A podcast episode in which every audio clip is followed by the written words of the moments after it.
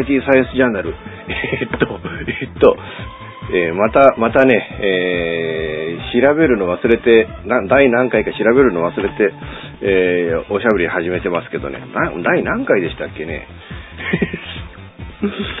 えー、調べてますけどね、今こうやってね、えー、レディオヨイチ .com と、ね、えー、調べてますけどね、えー、もうほんとね、えー、413回ですか。えー、こうやってね、えー、もうあのー、疲れてます。いや、だってね、もう僕本書き始めたのが6月の頭でしょ。で、7、8、9、もう3ヶ月目ですよ。ね、もうあの、休んでないんだから1日も。だからもう本当に何がないやら自分でもわけわかんないような状況でね、もう仕事をしてたりしますけど。もうあのね、うん、あの、なんていうのかな、あの、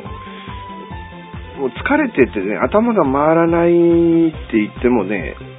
なんとかなるもんだなっていうのは、回らねえ割には回ってんなっていう。えー、昨日なんか結構ね、あのー、サテライトサイト1個作ったんですけどね、あの会社でね。もうあのー、頭回、なんか回らない回らないって思いながらも文章が結構打ててましたからね、かなりね。うん、なんか、あ、こういうもんなんだなと、いう感じがしますけれどね。うんえいう感じでもうフラフラになりながらね、えー、もう俺一体何やってんだっていうような状況になりながらこうやってね、えー、おしゃべりしてるんで、また変なことね、番組の中で言っちゃうかもわかんないですけど、まあ、そのその時で、へ い、これ、ご視聴いただければなと。えー、まあ、あのね、まあ、そういう、そういうもんなんです。まあ、先週もね、この番組できなかったで、一周空いちゃったっていうので、えー、リスナーの皆さんにはね、本当はあの、ご迷惑をかけちゃって申し訳ないなと思い、思い、反省しながらなわけなんですけど、今日も実はこれからね、えまさから仕事なんですもんね。で、今、朝の 8, 8時前という、かなりあ、ね、早い時間帯に喋ってますけど、うん、今日も朝からね、9時過ぎには出かけなきゃいけない。えー、いうような状況の中で、えー、番組撮ってますけど、うんえーまあ、今回もよろしくお願いいたします。この番組は、レディオ用一の制作により、全国の皆様にお届けいたします。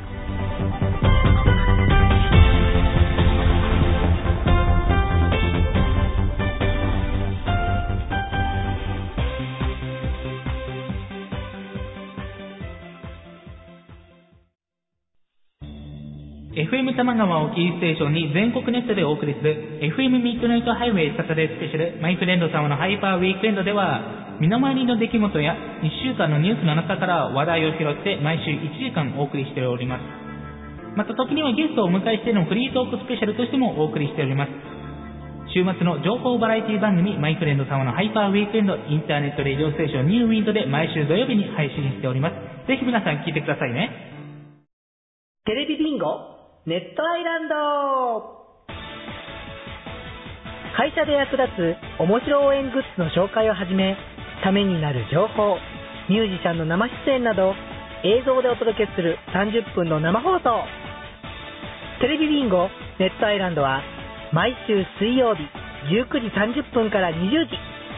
テレビビンゴで放送中です。ラジオジュノンからのお知らせです。あ、あのや。あ、あのさ、チョイスラジオの説明するんだけども、チョイスラジオの説明をするんですけど、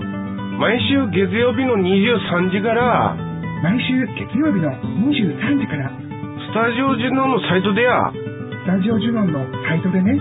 配信してっからや、みんな聞いてけろな。配信をしてますから、ぜひ聞いてくださいね。詳しくは、チョイスラジオって検索サイトでググってけらい。詳しくは検索サイトで「チョイスラジオ」で検索してね。ね待ってっからや来てきれ。じゃあ待ってるからね。来てね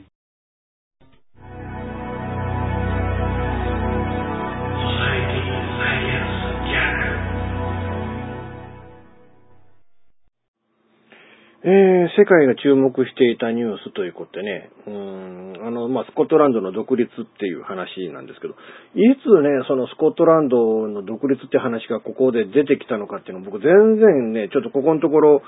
もうね、まあだって、あの、ね、先週もこの番組できなかったぐらいに忙しくバタバタバタバタしてたんでね、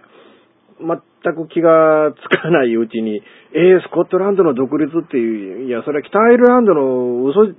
間違いじゃねえのかっていうふうに、えー、まあ、思ったんですけどね。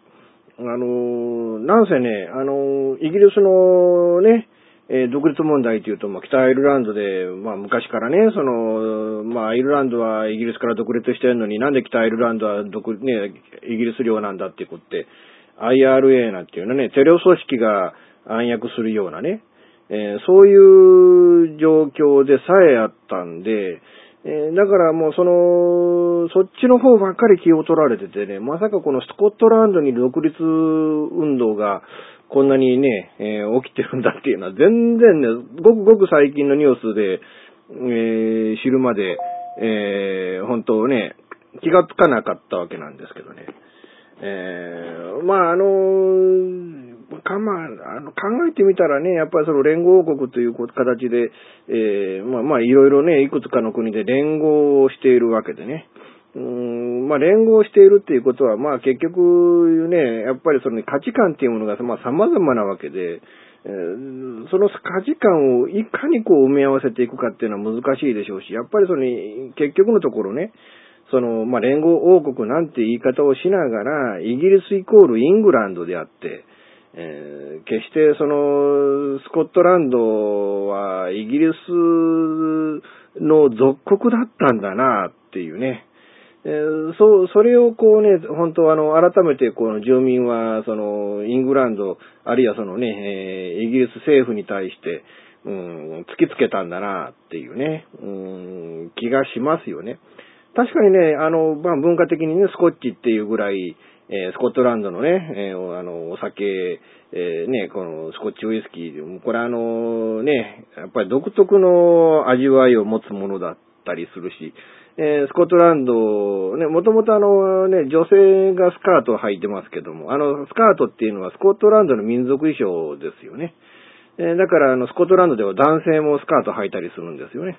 といっても一般的にね、その日本人がじゃあみんな着物着てるかっていうとそうじゃないのと同じように、やっぱ民族衣装としてのスカートなんで、スコットランドの男性がみんなスカート履いてるかっていうと、そういう、そういうわけじゃねえんだけどなっていう、えー、感じなんですけどね。うーん、まあ、あの、一番ね、その、スコットランドの人々、やっぱりこれはね、やっぱり、えー、独立すんだ、いや、賛成だ、反対だってんで、やっぱりそのね、家族間とか、あ仲間とか、そのね、人たちの中でもやっぱりこの、いろいろ、ね、うん、あの、過去を残すような結果になったかもわからないですけど、ただ一つ言えることは、あの、これでね、スコットランドのその自治権を拡大しましょうというふうにイギリス政府が動いていると。自治権拡大ということで、結局はそのスコットランドの人たちは、勝利を勝ち取ったんじゃないかなと。つまりその、独立運動に対しては、まあそのね、独立はできなかったよっていうことで、まあジエンドにはなったんですけれども、そうでは、そうではなくて、えー、権利の拡大という形においては、えー、スコットランドの市民っていうのは、イギリス政府に対して大きな勝利を勝ち取ったんじゃないかなっていう、その、ね、それだけの結果を見ると、今回のその独立騒動っていうのは、まあまあ大きな意味があったんじゃないかなっていう、えー、そんな気もするわけなんですけれどね。えー、まあ来年1月までにですね、スコットランドへね、え、の自治政府に対してのその権限異常、えー、に関する法律というものを出すっていうことなんですけど、うーん、まあこれによってね、その、まあポンド安とか EU 安とか、ね、えー、いろいろね、通貨の問題でとか、まあね、その、イギリス経済これからどうなるんだとか、まあ信用不安みたいなものもあってね、まあ実際その、スコットランドが独立という判断、ね、その決断が、その市民が下せなかった一つの理由もそこだったりするわけなんですけど、独立した後もね、やっぱりイギリスの通貨ポンドを使用したいんだっていう、そのスコットランドの、えー、意向に対して、ね、そのイギリス政府はノーを突きつけてって。うん、となると、もうこれあのね、えー、もうユーロに加盟するしかない。ユーロというヨーロッパ通貨を使用するしかないっていうところに、えー、なってたんでしょうけど、ただ、ユーロを使うためには、欧州連合に加盟しなければならない。欧州連合に加盟するとなった時に、その各地のね、その、独立運動を抱える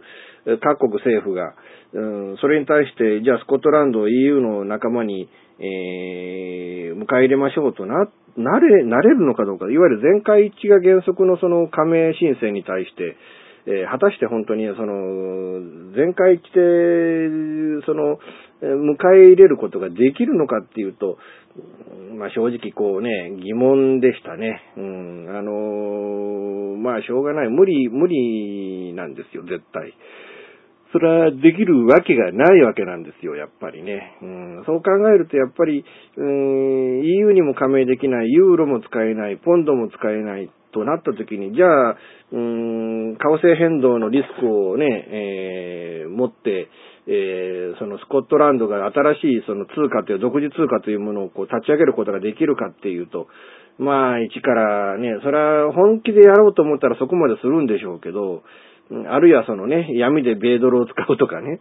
うん、だけどそういう決断にやっぱりならない。やっぱり今までの通りの安定した通貨を持ちたい。えー、っていうことでポンドを使いたい、EU を使いたいとなって、それがどちらもダメってなってくると、それはもうやっぱりスコットランドに、えー、独立して、自立した経済を持つっていうね、ことはまあできなかったんだろうと。さらにはそのね、その北海油田というものが出たことによって、えー、まあそこからね、上がってくる税収によって、その国家は賄えるんだっていう、確かにそれはそう、それは一面的にはそうなんでしょうけれども、ただ、一番の問題としてはね、その、じゃあ、その、北海油田が出ましたよって。で、イギリス政府は果たして、えー、それに対して権利というものを主張しないんですかっていうね。やっぱりその、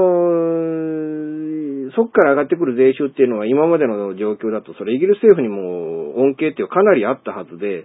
え、それに対して、下手するとね、そのイングランドとスコットランドでその、え、北海油田の争奪戦みたいな、そういう戦争すら起こら、起こりかねないような状況っていうのもあったかもしれないわけで、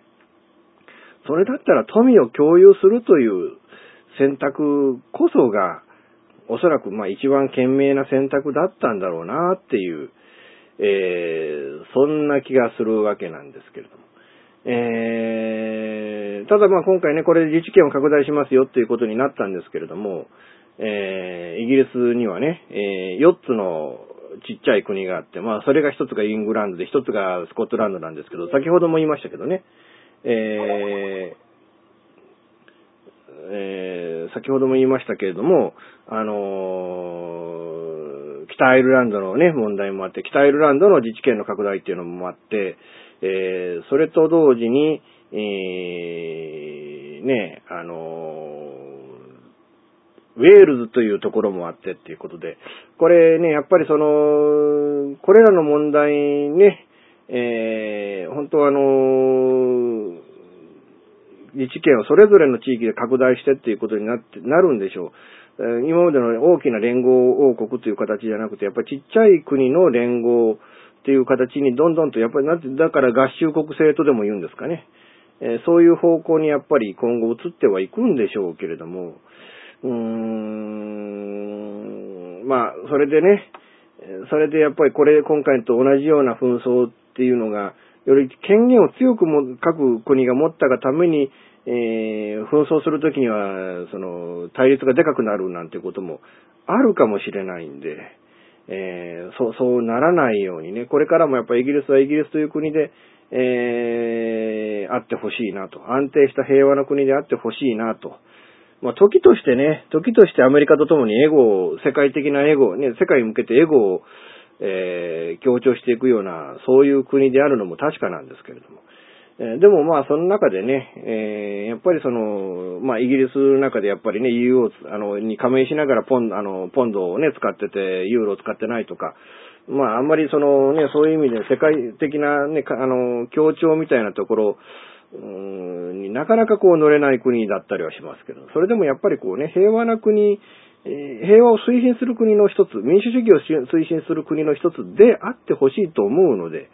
えー、この、こういうごたごたが今後起きないように、えー、していただきたいものだなと思います。元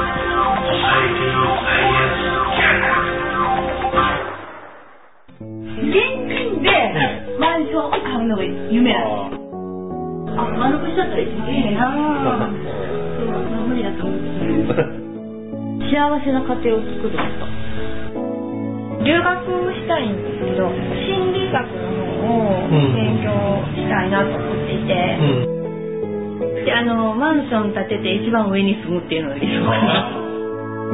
あ なたの夢を応援しています。風俗リンクラジオ。オ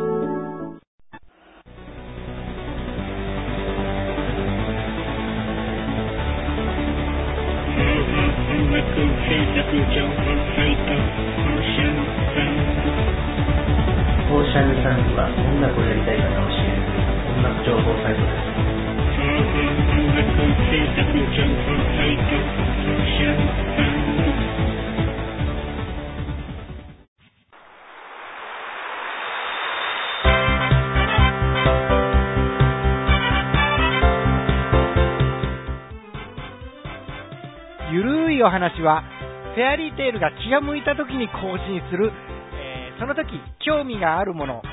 ゲームの話、自転車のお話、まあ、社会状況のお話、そういうものを題材に、えーゆるくゆるく語る番組です。ぜひ、皆さん、聞いてね。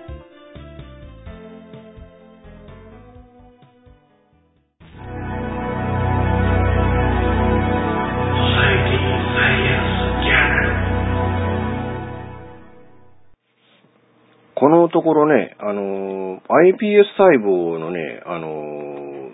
話題が結構流れててね、うーん、あの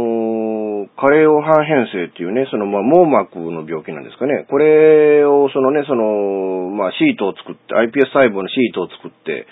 で、まあ、iPS 細胞のシートっていうのはちょっと正しくないのかな。まあ、iPS 細胞からその網膜に分化させたシートを作って、網膜細胞にですか。ね。で、それを、その網膜の裏みたいなところを貼り付けることによって、その黄斑変性のその、進行を止めることができる。これ治ることはできないそうなんですけどね。え進行を止めることができるっていう技術で、もう実際にその移植手術が行われたっていうね。あの、iPS 細胞で作ったその組織を実際にね、えーもうその人体に戻すっていうね、のはもうこれも初めてのことらしいんでね、うん、あの、ようやくこうね、その iPS 細胞もその臨床っていうところの、うん最後の舞台みたいなね、あの、ハードルのところまで、やっとこうね、たどり着いたんだなっていう感じなんですけど、でもこのね、iPS 細胞っていうものが見つかってまだ8年しか経ってないわけでね、本来なら20年、30年かかる研究が、あまあ、8わずか8年ほどの間で、うん、かなりこうね、あのーここまで進んだっていうのは、これはもう本当画期的なことなんじゃねえかなっていうふうに、まあ思いますけれども。うーん、このね、被験者はこれ70代の女性だそうなんですけどね。兵庫県在住。まあこれあのね、えー行ったのが利権だっていうことで、うん、まあ利権ね、ちょっとここのところいろいろありましたからね。えーだから、まあ、特にやっぱりその、利権のね、その再生医療っていうのは、やっぱりこのね、スタップ細胞みたいね、っていうものが、突然こう脚光を浴びて、で、それが実はあるのかないのかっていう、その疑義ね、疑義までこう生じるような状況になっちゃって、うん、本当はあの、その中でこのね、iPS の研究をされてたこのね、えー方々っていうのも本当、うーん、この、いろいろね、あの、あの、いろんな思いをされてたんじゃないかと思うんですけどね。うん。まあ、あの、ここでね、まあ、とにかく、その、利権で再生医療をっていうね、その研究をするっていう、それが、このね、このままだと、本当、あの、全然ね、将来、その、利権で本当そういう研究ができなくなるかもわからないっていう、そういう危機感もおそらくこの先生方持っておられたんじゃないかなと思うんで、それがなんとかこのね、えーこういうタイミングで、えー大きな一歩を踏み出したっていうのは、まあ、意味のあることなんじゃないかなと思うんですけど、逆を言うとね、やっぱりそのスタップでケチつけた部分もあって、それが、うーん、この、臨床手術を実際に行うっていうところで、えー、もう本当ね、あの、一歩踏み出したっていう、その大きく踏み出す、もしかしたら直接的な最後のね、そのきっかけみたいなものを、うん、が、ここからここにあったんじゃないかなっていう気が僕もしないではないんですけれどね。なんでもこの高橋正代さんっていうね、えー、女性の先生。この方なんか夫婦でこういうね、え、研究をされていて、しかもこう最先端の、あの、医療の研究をされているっていう、本当なんかこうね、えー、すごい、すごい先生ですよね。まあ、まあ、やっぱりこう、なんていうのかな、その、ね、同年代だそうですからね、その山中教授なんかともね。だから、あのやっぱそうやってなんか不思議とこうね、あの優秀な人たちっていうのが塊のようにボーンと生まれて、で、そこで切磋琢磨して、で、お互いの研究の相乗効果で、えー、こういう最先端の、うん、今までこうね、未踏の技術だったものが、うん、こうね、最先端のところまで、で、それが臨臨床の研究に行くっていうところまでね、持っていったっていう、やっぱそういうのもあるのかなっていう、えー、気がしますよね。うんだからまあこれね、そのまあ加齢を半変性、ただこれも治る状況じゃない、ただ進行を止めることにしかならないっていうのが、まあまだこれね、大き大きなまあ問題点みたいなもんで、加齢を半変性で実際説明するような人もいるわけですから、だからそう考えると、なるべく早いうちに、まあさらに一歩進んでこれ治るような技術とかね、開発していただくとか、あとはやっぱりその、うん、これまでの医療技術じゃ治らない病気って多いじゃないですか。例えて言うとやっぱり筋ジストロフィーとかね、うん、それとか、あまああ、いろんなね、様々な病気で、やっぱこうね、あの、治らない病気っていろいろあるんでね。うん、だからそういったものを治すような、あまあ一つそのね、体のなんか酵素を作る能力がないからこれね、この病、こういう病気になるんだとか、あいうような病気って結構あったりするんで、だからそういうね、そのちゃんと、あの、部分で、えー、やっぱこうね、あの、いろんな病気にこうね、えー、対応できるように、まあ難病治療ね、えー、に対応できるように、えー、こう、iPS 細胞の臨床研究というものが進んでいっていただければ、いいんじゃないかなというふうにも思ってますけれども。まあこれはね、その、いわゆるその再生医療以外じゃなくて、今度その iPS 細胞を使って作った薬に効果が出たっていうことで、えー、まあ今ちょっと話題になってるんですけど、えー、骨の難病でね、えー、なんか軟骨無形症、無形性症っていうね、骨を作り出す軟骨細胞が正常に増えないために、えー、手と足の骨が短くなってしまうという、これもやっぱり遺伝子の突然変異で、えー、2万人に1人の割合で起きる病気。日本国内には6000人の患者さんがおられるということなんですけれども、それがなんか iPS 細胞で培養したあ薬が、これもコレステロールを下げる効果のあるスターチンという薬だそうなんですけど、これを、えー、まあ、大量に作って、それをまあ投与して、えー、してみると、その、この難病でも、うんね、その、効果があったと。えー、で、もうその、新薬を一から開発するよりも、その、そのスタチンという薬をその iPS 細胞を使って、えー、しかもこの患者、ね、患者さん自身の体で iPS 細胞を作って、で、それでそのスタチンというその成分をね、その、あの、薬をその生成させるっていうことで、やっぱその本人にやっぱり一番、うーん、近い、向いている薬がそこでできていくということなんでしょうかね。えー、だからこれも有効性がかなり、あの、認められた。で、これはもうきちっとね、これで大丈夫だってことが確かめられたら、えー、この、軟骨無形症、無形性症というこの病気が、ね、まあ治るっていうんじゃないんでしょうけれども、その骨がきちっとね、あの、生成されて、で、手足の骨が短いために手足が短くなっちゃうっていうような、そういうことがないように、ね、えー、成長期にこのね、あの、iPS 細胞で作ったその薬で、えー、生成をするっていうことで、うん、ね、あのちゃんとその成長をね、促すことができるんじゃないかっていうの。これはこれで本当画期的な方向に行くんじゃないかなと。いうことはその iPS 細胞はやっぱりそのね、その、えー、創薬、薬を作るっていう分野と再生医療っていう分野。この両方でね、今後、そのやっぱり大きな役割を果たしていくっていう、えー、のは本当ね、うーん、やっぱり、まあ僕らでもやっぱりね、その喘息っていう難病、まあ難病って言えるほどの難病じゃ自分とは思ってないんだけれども、まああの、でもやっぱり体質的にね、だかその発作を抑えるとか発作が起きないようにするっていうのはできるんだけど、喘息っていう体質自体がパッと治るっていうもんじゃないんですよね。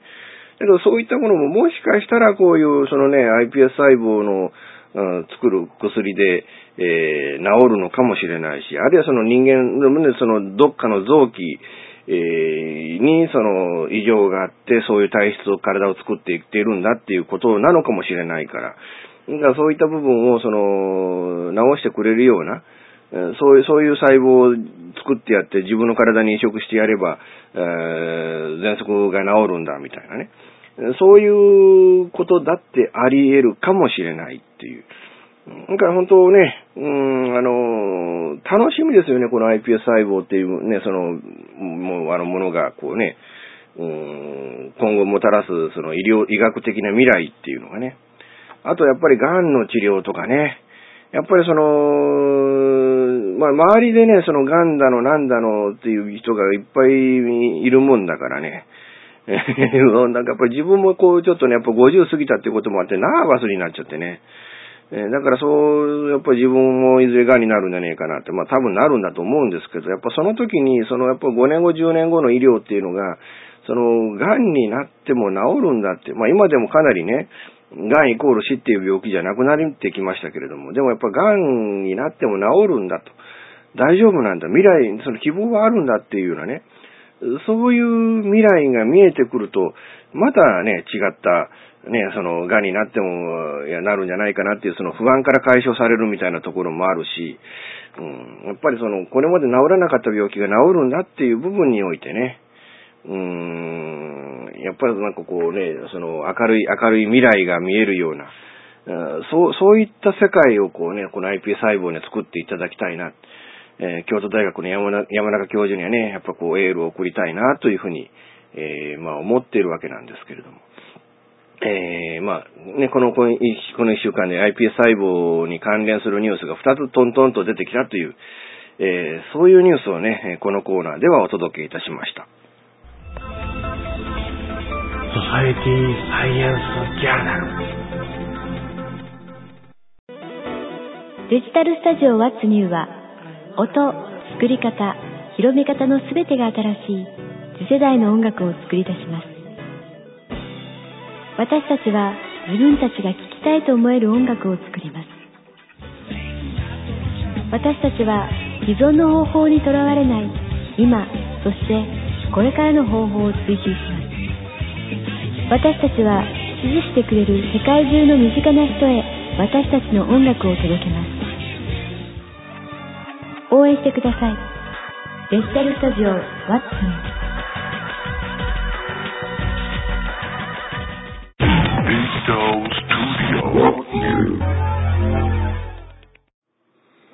まあ先日ね、あの、胃カメラ飲んできたんですよ。うん、あの、まあここのとこずっとストレスのね、強い生活ずっとしててね、まあだってね、5月、6月ですか、その本をね、4冊目の本を今書き、書いてますけど、その、それの本を書き始めてからっていうもの全然僕その休んでないんでね、だからまあちょっとは休みたいなっていうようなところでね。で、まああの、まあ、や、ね、まあ言うてもしょうがない、もう休めないよ、忙しいんだから。あだからまあそれで、まあ、あの、ストレスがあんまりにもひどいから、これ胃を忘れててもしょうがねえな、おかしくねえなと思って。たまたま市からね、あの、まあ、岡山県茨城市っていうところ僕は住んでますけど、市からその、医療、ね、医療検査のクーポン券が送られてきて、まあ、要は、あの、胃がんの検査と大腸がんの検査と、あと肝炎ウイルスのね、そのキャリアかどうかっていうね、え、その検査が、まあ、無料で受けられるっていうクーポン券が送られてきたので、これはまあ、ね、やらんわけにいかんだろうと。うん、いうことって、まあ、今までだったらずっと無視してたんだけど、本当周りの人たちが次から次とこう病気で倒れててね。かというと、まあ、この、まあ、ね、もうこの番組今発信してるレディオ用地でもね、あの、まあ、番組やってる赤川さんっていうね、おとちゃんです。おとちゃん情報局のおとちゃんですよ。彼女も、その、胆石やって2ヶ月ぐらい入院してね、未だにちょっと、あの、カテーテルをね、あの、まあ、ドレーンってやつ、あの、お腹から出して袋へね、この、出してますけどね。うん、とか、あと、周りの人間ね、何人も、うーん、まあ、いますけれどね、本当あの、次から次に、まあ、癌になったりだとかね、くも膜下出血を起こしたりだとかね、まあ、まあ、俗に言う、まあ、典型的な成人病なんですけれども、まあ、そんな感じでもう次から次に倒れていく人たちがいて、まあ、シャレならねえなと、ほんとね。だからまあ、ね、次はお前の番ぞっていうふうにこう突きつけられてると思ってね。で、まあ行ってきたんですけど。今ね、まあ僕はあの10年ほど前に2回ほどね、胃カメラ飲んだことありますけれども、もうその時は七点抜刀の苦しみでね、もう、もうあんな、あんな苦しい検査二度とやりたくねえなって思ったぐらいですけど、今の胃カメラの検査ってすごいですね。まあ友達がね、最近この、ここ2、3日前にもうね、胃カメラの検査やった友達いますけど、なんか鼻から入れたんでかなり楽だったんです。僕の場合はまあ口から入れたんですけどね。でもその、まあ、あの、まあ、肺の検査するからってね、血を取って、で、その注射器に今度薬を入れて、注射、まあ、多分眠る薬、睡眠薬だったんですけどね。で、入れて、で、ほんとね、いつ、いつ意識がわからなくなったのかわかんないんですよ。そのマウスピースを口に加えて、で、そっから、こうね、そのマウスピースを、あの、喉の、こうね、首の方へ止めて固定しているところは記憶があるんですけどね。で、もその、その瞬間からもう全然意識が飛んで全くわかんないんですよね。で、そのまんまね、で、終わりましたよってトントンと叩かれて初めてえ意識が戻ったっていう。で、その間に全部終わってるわけですよ。まあ、ただちょっとやっぱりね、胃をなんかつついたような ついたような圧迫感みたいな変な痛みがあったりしてね。えー、それは本当ね、なんか変な感じだなっていうような感じだったわけなんですけど。でもね、あのー、本当、うーん、もうそれだけでね。で、1時間ちょっとぐらいかな、休んで、そしたら名前呼ばれて、で、ね、その、パソコンに映ったあ僕のな胃の中をね、見たら、まあ、綺麗なもんで、えー、まあ、全然、あの、怪しいところはないよと。いうことで、まあ大丈夫大丈夫っていうことで、まあ癌の心配はないよっていうことで、えー、まあ終わったわけなんですけどね。やっぱりこう、あの、そう言われるだけでやっぱ安心できるじゃないですか。だからやっぱ定期的にね、やっぱり本当は年に1回とか2年に1回とかでもいいから、まあまあ僕なんかね、やっぱり自営業今までやってましたから、だからそういうね、癌の検診みたいなのを本当今まででね、あの、避けてたんですけど、まあお金もかかるしね。うん、だからまあ避けてたんですけど、でもやっぱりこうね、まあせめて何年に一回かはこれはもうちゃんと受けて、徹底的に自分の体がね、えー、大丈夫かどうそうでないのかって。まして今みたいに休みもなしにこうね、突っ走るような生き方をしてるんで余計ね、うん、やっぱり健康体じゃないと、そういう生き方ってできないですから、まして僕ね、本当誰よりも、誰よりも僕って人間は体が弱い人間なんでね。えー、だからもうそう、そうね、その、本当あの、倒れる前に、なんていうのかな、自分がまだ、その、頑張れ、頑張って生きていかれるような状況、体調なのかどうなのかっていうのをね、やっぱそういうのがこう、掌握できるような体制を持って頑張んなきゃいけないんだなっていうことをね、本当なんかこう、深くこう痛感した、えー、そういう検査だったわけなんですけど、まだ大腸がんの方はね、あの、てっきり僕は内視鏡かなんかなのかなと思ってたら、うん、大腸がんの方は検便だっつんで、まあ要は鮮血反応があるかどうかっていうのを見るだけなんでしょうけどね。えー、そちらの方がまだ出せてないので、まあ月曜までにちょっと便取って、えー、まあ病院持って行ってこうかななんてことも思ってますけれども。まあ、あのね、えー、そんな感じで、あと肝炎ね。多分僕、そのね、親が肝炎持ってるってわけじゃないんで、多分僕、その肝炎に関しては大丈夫じゃないかな、えー、とも思うんですけど、ただまあ肝炎の場合はね、えー、まあ輸血でうつるっていうのが一つ大きくて、で、一つはやっぱ母子感染ね。えー、お母さんから子供に移るっていうのがまあ大きくてっていうんで、まあこの二つがあまりにも注目されすぎてて、ほとんど無視されてたんですけど、実はこれ、性感染症の一種でね、おそらくその性感染症の中では一番リスクの高い、えー、なんせね、発病率も高いし、死亡率も高いっていうね、うん、いう病気ですからね。まあ B 型 C 型に関しては。だから本当これきっちりとね、えー、検査して見てもらわなきゃいけねえなっていう、えー、感じでね、えー、まあ多分大丈夫じゃないかなとは思うんですけど、そんな肝臓が弱いなんていうのを自分で感じたこともないんでね。ただ変な酒の酔い方をしたなっていうのがあるんで、それはちょっとね、えー、気をつけて、あのね、行かなきゃいけねえなっていう。まあだからその、肝炎になってその酒が弱くなったのか、あるいは年のせいで弱くなったのかわかりませんけどね。まあそういうね、肝炎ウイルス持ってない、なきゃいいがなと。いうふうにちょっと、えー、まあ思いながらちょっと検査結果をね、今度聞きに行きたいななんてことも思ってますけれども。まあ、あの、そんな感じでね、うん、あの、まあ、検査を受けてきたんですけど、まあ、皆さんもね、ぜひちょっと、癌の検査はね、早期発見っていうね、言わん、言うぐらいですから、